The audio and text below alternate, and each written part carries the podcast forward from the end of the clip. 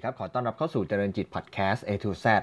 รายการที่ทำให้คุณรู้จักหุ้นตั้งแต่ A ถึง Z วันนี้พบกันเป็น episode ที่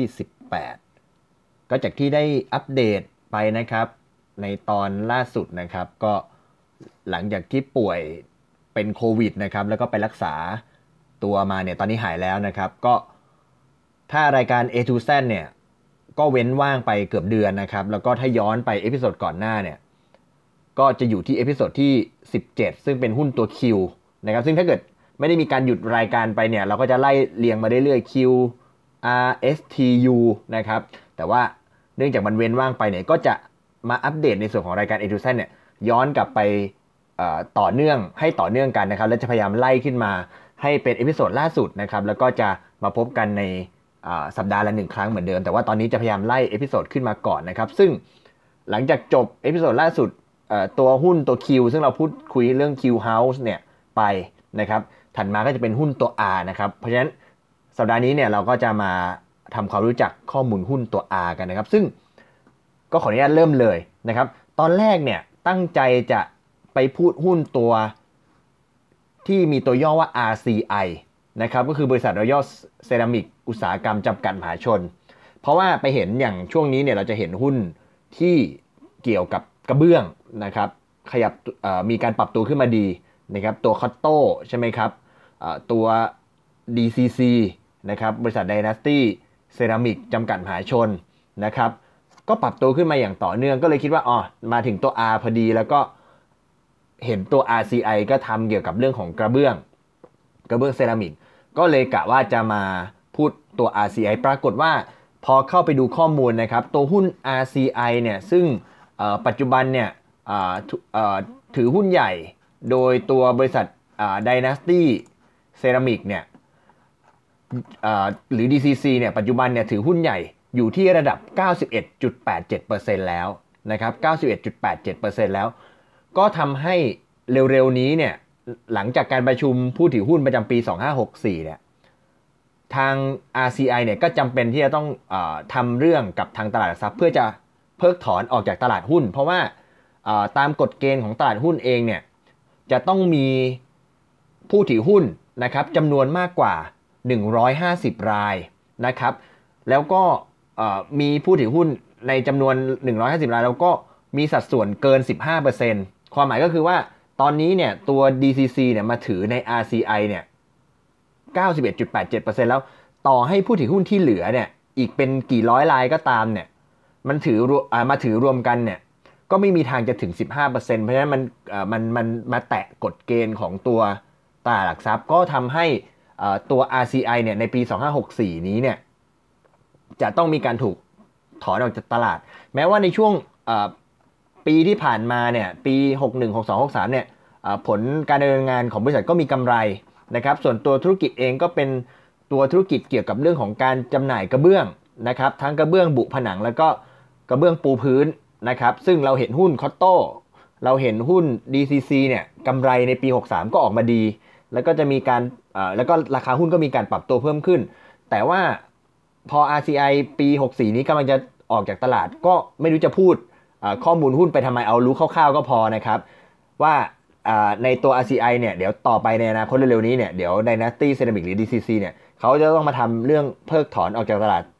ซื้อหุ้น ก็คงจะมีการซื้อหุ้นในส่วนที่เหลือทั้งหมด แล้วก็ทำทำคำเสนอซื้อหุ้นในส่วนที่เหลือทั้งหมดแล้วก็เอาออกจากตลาดไปนะครับวันนี้ก็เลยมาอัปเดตหุ้นตัว RCI ให้ฟังสั้นๆนะครับเป็นก่อนที่จะเข้าเรื่องของเราในวันนี้นะครับ พอหุ้น RCI ดูแล้วไม่ไม่ได้พูดถึงแล้ว เพราะว่าจำเป็นจะต้องถูกถอนออกจากการเป็นหุ้นจดทะเบียนเนี่ยก็เลยไปหาหุ้นที่ขึ้นต้นด้วยตัว R ตัวอื่นนะครับ ก็มาดูเห็นหุ้นในกลุ่มโรงพยาบาล นะครับกลุ่มโรงพยาบาลนะครับก็สอดคล้องกับสถานการณ์ปัจจุบันนะครับ เราก็เห็นเรื่องของอุตสาหกรรมการแพทย์การพยาบาลเนี่ยมันก็มีความสำคัญขึ้นในบรรยากาศของเรื่องของช่วงโควิด ตลอดช่วงปีที่ผ่านมานะครับ เพราะฉะนั้นก็เราก็เลยอลองมาพิจารณากันดูนะครับสำหรับหุ้นที่อยู่ในกลุ่มของโรงพยาบาล แล้วก็วันนี้เลือกหุ้นตัว RJH นะครับ หรือว่าตัวหุ้นโรงพยาบาลอขออภัยนะครับ ตัวหุ้นโรงพยาบาลราชธานีจำกัดมหาชนนะครับ หรือว่าตัวหุ้นที่ชื่อว่า RJS นะครับ ซึ่งเดี๋ยวเราจะมาลองมาดูว่าตัว RJS เนี่ยทำอะไรกันบ้างนะครับ ข้อมูลก็มาจากรายงานประจำปี 2563 นะครับ ก็มาเริ่มต้นจากที่มาที่ไปของตัวบริษัทนะครับ ก็ทางโรงพยาบาลราชธานีเนี่ยหรือว่าบริษัทโรงพยาบาลราชธานีจำกัดมหาชนเนี่ยก็ก่อตั้งมาตั้งแต่ปี 33 นะครับ ก็ช่วงแรกเนี่ยใช้ชื่อว่าอายุทยาเวชการจำกัดนะครับ ซึ่งก็เป็นแพทย์ที่เป็นกลุ่มแพทย์ที่จบมาจากคณะแพทยศาสตร์ศิริราชพยาบาล แล้วก็ร่วมกับนักธุรกิจในพื้นที่จังหวัดพระนครศรีอยุธยานะครับ ซึ่งปัจจุบันนี้เนี่ย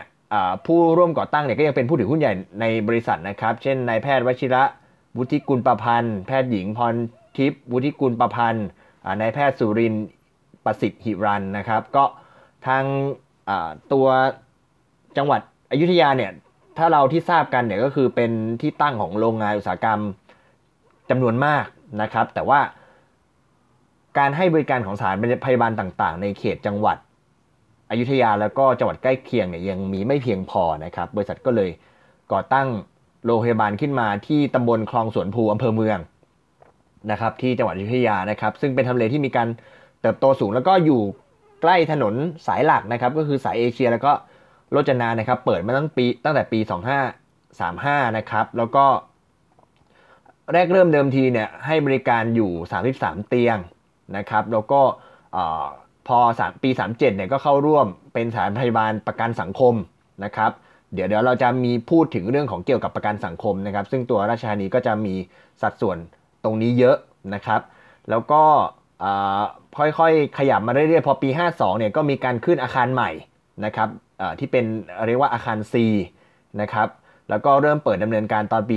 53นะครับ รองรับลูกค้ากลุ่มประกันสังคมรวมถึงผู้ป่วยเด็ก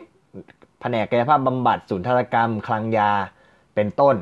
นะครับ แล้วก็ตอนถัดมาเนี่ยก็มาปี 57เนี่ยมาซื้อหุ้นโรงพยาบาลโรจนาเวศในสัดส่วน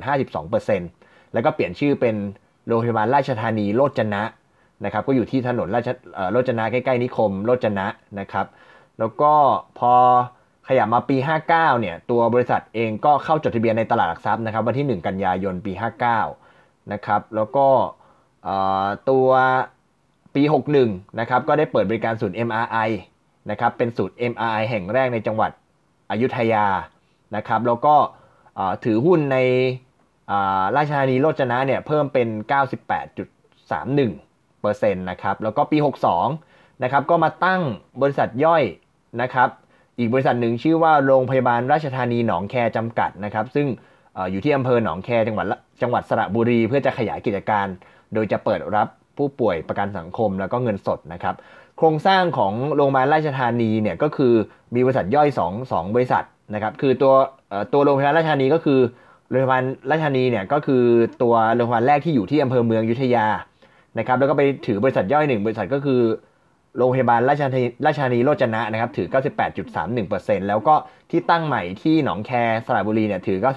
99.99%นะครับตัวบริษัทเองเนี่ยก็ ตรงไปตรงมานะครับ ก็คือทำธุรกิจโรงพยาบาลนะครับ อยู่ในทำเลที่ค่อนข้างมีประสิทธิภาพในจังหวัดอุทยา แล้วก็ให้บริการในพื้นที่ใกล้เคียง ได้แก่จังหวัดปทุมธานี สุพรรณบุรีอ่างทองสระบุรีนะครับซึ่งมีอุตสาหกรรม นิคมอุตสาหกรรมค่อนข้างเยอะอุตสาหกรรมไฮนิคมอุตสาหกรรมไฮเทคนิคมอุตสาหกรรมบางปะอินนะครับนิคมอุตสาหกรรมสหรัฐนครนะครับแล้วก็ยังมี ตรงวังน้อยด้วย แล้วก็ตัวโรจนะด้วยนะครับ แล้วก็มีประชากรอยู่กันหนาแน่นนะครับ แล้วก็มีในเรื่องของการรับผู้ป่วยประกันสังคมด้วยนะครับ ตัวบริษัทเองรวมกันตอนนี้เนี่ยที่เปิดดำเนินการอยู่ก็คือตัวโรงพยาบาลราชธานีที่ยุทธยากับโรงพยาบาลราชธานีโรจนะเนี่ยมีเตียงรวมกันอยู่ที่ยุธยาเนี่ยมี 253 เตียง แล้วก็ที่โรจนะเนี่ยมีอยู่ร้อยเตียงรวม 353 เตียงนะสิ้น เดือนสิ้นปี 2563 นะครับแล้วก็ตัวตัวโครงสร้างรายได้อะอันนี้มาพูดถึงโครงสร้างรายได้กันนิดนึงนะครับโครงสร้างรายได้ของบริษัทถ้าดูย้อนไปปี 61 62 63 นะครับปี 61 เนี่ยก็จะแบ่งเป็นกลุ่มรายได้เนี่ยจะแบ่งเป็น3กลุ่มนะครับก็คือกลุ่มผู้ป่วยนอกหรือ OPD นะครับกลุ่มผู้ป่วยในหรือ IPD นะครับแล้วก็โครงการประกันสังคมนะครับซึ่ง ถ้าไล่เรียงมาเนี่ยก็ผู้ป่วยนอกเนี่ยก็เติบโตขึ้นเรื่อยๆนะครับพูดถึงภาพรวมของรายได้ก่อนปี 616263เนี่ยรายได้ของกิจการโรงพยาบาลเนี่ยไล่เรียงมาก็คือมีรายได้ 1,587 ล้านบาท 1,771 ล้านบาท แล้วก็ 1,855 ล้านบาทเติบโตขึ้นทุกปีนะครับย้อนหลังไป 3 ปี ถ้าเป็นรายได้จากผู้ป่วยนอกเนี่ยก็เติบโตขึ้น เรื่อยๆ เช่นกันนะครับ จาก 472 มาเป็น 522 แล้วก็มาเป็น 632 โดยในปี 63เนี่ยมีสัดส่วน 34%นะครับ ส่วนผู้ป่วยในเนี่ยก็มีการ drop ลงในปี 63 นะครับ รายได้ปี 61 เนี่ย 439 ปี 62 519 แล้วก็ปี 63 เนี่ย drop ลงเหลือ 449 มีสัดส่วน 24.17%นะครับ รวมรายได้ของกลุ่มผู้ป่วยทั่วไปเนี่ยอยู่ที่ 1,081 ล้านบาทในปี 63 นะครับ มีสัดส่วน 58.26%ที่เหลือนะครับเป็นโครงการประกันสังคมนะครับ ซึ่งตัวรายได้จากโครงการประกันสังคมของโรงพยาบาลราชธานีเนี่ยมีสัดส่วนเกินกว่า 40%ตลอดเลยนะครับ ปี 61 เนี่ยอยู่ที่ 676 ล้านบาท สัดส่วน 42%นะครับ ปี 62 730 ล้านบาท สัดส่วน 41.2%แล้วก็ปี 63 เนี่ย 74 ล้านบาทอยู่ที่ 41.74%โดยที่มีการปรับตัวเพิ่มขึ้นตลอดอ่า3ปีที่ผ่านมานะครับ ก็สัดส่วนกว่า 40%เลยสำหรับลูกค้าตัวประกันสังคมนะครับ ซึ่งในตัวระบบประกันสังคมเนี่ยก็เรามาพูดลงรายละเอียดกันนิดนึงนะครับระบบประกันสังคมเนี่ยเป็นบริการบริหารจัดการผ่านสำนักงงานประกันสังคมนะครับ ก็ อยู่ภายใต้การดูแลของกระทรวงแรงงานนะครับ ก็ครอบคลุมการเจ็บป่วยนะครับ การประสบอุบัติอุบัติเหตุอันตรายหรือว่าการเสียชีวิตนะครับ ทั้งที่เกี่ยวและไม่เกี่ยวเนื่องกับการทำงานนะครับ แล้วก็สอดคล้องไปถึงเรื่องของการคลอดบุตรสงเคราะห์บุตรชราภาพการว่างงานนะครับ ซึ่งตัวตัวตัวโรงพยาบาลเองก็เข้าร่วมตั้งแต่ปี 2537 เป็นต้นมานะครับ ซึ่ง ในส่วนของลูกค้าประกันสังคมเนี่ยก็จะมีรูปแบบนะครับที่โรงพยาบาลเนี่ยจะสามารถได้ค่าบริการทางการแพทย์ จากสำนักงงานประกันสังคมเนี่ยอย่างแรกก็คือค่าบริการเหมาจ่ายรายคนนะครับก็คือเหมาจ่ายเป็นรายคน แล้วก็อีกอันนึงก็คือเป็นค่าบริการส่วนเพิ่มต่างๆ ยกตัวอย่างเช่น ค่าใช้จ่ายสำหรับการรักษาที่มีค่าใช้จ่ายสูงค่ารักษา โรคเรื้อรังเป็นต้นนะครับ อันนี้คือลูกค้าลูกค้ากลุ่มประกันสังคมที่มีสัดส่วนกว่า 40%นะครับ แต่ว่าถ้าเกิดลูกค้าทั่วไปก็จะประกอบด้วยลูกค้ากลุ่มเงินสดนะครับ ก็พวกที่มาชำระเงินด้วยตัวเอง ลูกค้ากลุ่มคู่สัญญานะครับ ซึ่งแบ่งเป็น 2 กลุ่มหลักๆ อันแรกก็คือลูกจ้างของนิติบุคคลต่างๆ ที่มีสัญญาทำการรักษากับบริษัท แล้วก็อีกกลุ่มหนึ่งคือเป็นกลุ่มลูกค้าที่มีกรมธรรม์ประกันสุขภาพนะครับ ซึ่งก็มีแนวโน้มเติบโตขึ้นตาม กระแสการดูแลสุขภาพแล้วก็การเติบโตของธุรกิจประกันนะครับถัดมาก็เป็นกลุ่มลูกค้าจากพรบผู้ประสบภัยรถยนต์นะครับแล้วก็ลูกค้ากลุ่มกองทุนเงินทดแทนประสบภัยจากการทำงานนี้เป็นลูกค้าทั่วไปนะครับแล้วก็นอกนอกเหนือจากกลุ่มลูกค้าทั่วไป ลูกค้าประกันสังคมแล้วก็มีลูกค้าตามโครงการหลักประกันสุขภาพแห่งชาตินะครับก็จะให้บริการในส่วนพวกศูนย์หัวใจศูนย์ไตเทียม แล้วนอกนั้นก็เป็นเรื่องของลูกค้าที่เป็นกลุ่ม เจ็บป่วยฉุกเฉินวิกฤตนะครับ ซึ่งซึ่งถ้าเกิดตามนโยบายของรัฐที่ประกาศมาตั้งแต่ปี 2560 เนี่ย อันนี้ให้ข้อมูลเพิ่มเติม ก็คือถ้าประชาชนเนี่ยมีการเจ็บป่วยฉุกเฉินวิกฤตเนี่ยในช่วง 72 ชั่วโมงแรกเนี่ยผู้ป่วยฉุกเฉินสามารถเข้ารับการรักษาได้ทุกโรงพยาบาลที่ใกล้เคียงที่สุด โดยไม่มีการเก็บรักษาค่ารักษาพยาบาลนะครับ อันนี้เป็นเรื่องของผู้ป่วยฉุกเฉินนะครับ อ่าถัดมาดูเรื่องของภาวะแข่งการแข่งขันกันบ้างนะครับ ตัวบริษัทเองเนี่ยอยู่ในในในในพื้นที่จังหวัดพระนครศรีอยุธยาเนี่ยก็มีจำนวนผู้ประกันตนในจังหวัดวิทยาตามมาตรา 33 ก็ 39 เนี่ยนะสิ้นปี 63 เนี่ยมีสัดส่วนมีจำนวน 354,979 คนนะครับ แล้วก็มาขึ้นทะเบียนอยู่กับของบริษัทนะครับ 1 คนนะครับ ก็กวาดไปเกินครึ่งนะครับสำหรับกลุ่มโรงพยาบาลราชธานีนะครับแล้วก็ถ้าคู่แข่งที่อยู่ในพื้นที่นะครับก็ได้แก่โรงพยาบาลภาครัฐขนาดใหญ่แล้วก็โรงพยาบาลเอกชนนะครับได้แก่โรงพยาบาลอะไรบ้างนะครับโรงพยาบาลพระนครศรีอยุธยาของอเป็นโรงพยาบาลรัฐนะครับมีเตียง 528 เตียงนะครับโรงพยาบาลเสนาเป็นของรัฐเหมือนกัน อยู่ที่อำเภอเสนา 180 เตียงนะครับโรงพยาบาลพีระเวศเป็นเอกชนนะครับ53 เตียง โรงพยาบาลการุณเวชยุทธยา เป็นเอกชนนะครับอยู่แต่อยู่ตรงปางปะอินนะครับ105 เตียง แล้วก็โรงพยาบาลสุภมิตรเสนา เป็นเอกชนอยู่ที่อำเภอเสนาใน 100 เตียง ซึ่งเมื่อเปรียบเทียบกับคู่แข่งแล้วเนี่ยตัวบริษัทเองก็มีความได้เปรียบนะครับหนึ่งก็คือความพร้อมในการให้บริการนะครับเพราะว่ามีจำนวนเตียงผู้ป่วย แล้วก็การอุปกรณ์เครื่องมือที่ค่อนข้างครบถ้วนนะครับแล้วก็ทำเลเป็นทำเลที่เข้าถึงง่ายนะครับทั้งที่อำเภอเมืองแล้วก็ที่อำเภอโรจนะนะครับแล้วก็แพทย์ก็ มีประสบการณ์มาอย่างยาวนานนะครับ ส่วนคู่แข่งนอกจังหวัดพระนครศรีอยุธยาเนี่ยก็เป็นโรงพยาบาลจากย่านชานเมืองของกรุงเทพนะครับ แถวรังสิตนะครับ เป็นต้นก็แต่ว่าก็ยังมองว่าเนื่องจากมันอยู่ห่างไกลเนี่ยก็ยังมองว่าตัวบริษัทเองเนี่ยก็ยังมีความได้เปรียบอยู่นะครับ ในส่วนของโครงโครงการประกันสังคมเนี่ยซึ่งมีสัดส่วนอยู่ที่ระดับ 40 กว่าเปอร์เซ็นต์ของบริษัทเนี่ย รายได้ประกันสังคมเนี่ยเป็นรายได้ที่กำหนดจากอัตราเหมาจ่าย ต่อจำนวนผู้ประกันตนที่ลงทะเบียนกับโรงพยาบาลนะครับ ดังนั้น จึงจึงค่อนข้างจึงมีลักษณะค่อนข้างผันแปรกับจำนวนผู้ประกันตนมากกว่าจำนวนที่เข้ารักษาจริงนะครับฉะนั้นโรงพยาบาลจึงต้องมีความสามารถในการบริหารต้นทุนให้อยู่ภายใต้รายได้ที่คงที่ เพราะว่ารายได้มันมันเข้ามาเนี่ยมันเข้ามาตามหัวนะครับคือลงทะเบียนไว้ซึ่งบริษัทก็ กวาดจำนวนหัวของประกันสังคมในจังหวัดพิทยามาเยอะ แต่ว่าเวลาจ่ายเนี่ยเขาจ่ายแบบฟิกนะครับ แต่ว่าถึงเวลาเนี่ยถ้ามีคนเข้ามาใช้บริการเนี่ยบริษัทก็ต้องบริหารต้นทุนให้ดี เพราะว่าต้นทุนเนี่ยขึ้นลงตามจำนวนผู้มารักษาแล้วก็การรับการรักษาแต่ว่ารายได้เนี่ยได้แบบคงที่นะครับบริษัทก็ต้องมีนโยบายลดค่าใช้จ่ายสิ้นเปลืองอื่นๆ ที่ไม่เกี่ยวข้องกับการให้บริการทางการแพทย์ แต่ว่าให้คงคุณภาพการรักษา ให้เป็นไปตามมาตรฐานและก็จรรยาบรรณนะครับ แล้วก็การที่บริษัทมีโรงพยาบาลสองแห่งในพื้นที่ใกล้เคียงกันเนี่ยก็ช่วยในการประหยัดต่อขนาดนะครับ แล้วก็ใช้ทรัพยากรร่วมกันนะครับ ก็สามารถที่จะทดแทนกันได้ แล้วก็สามารถบริหารได้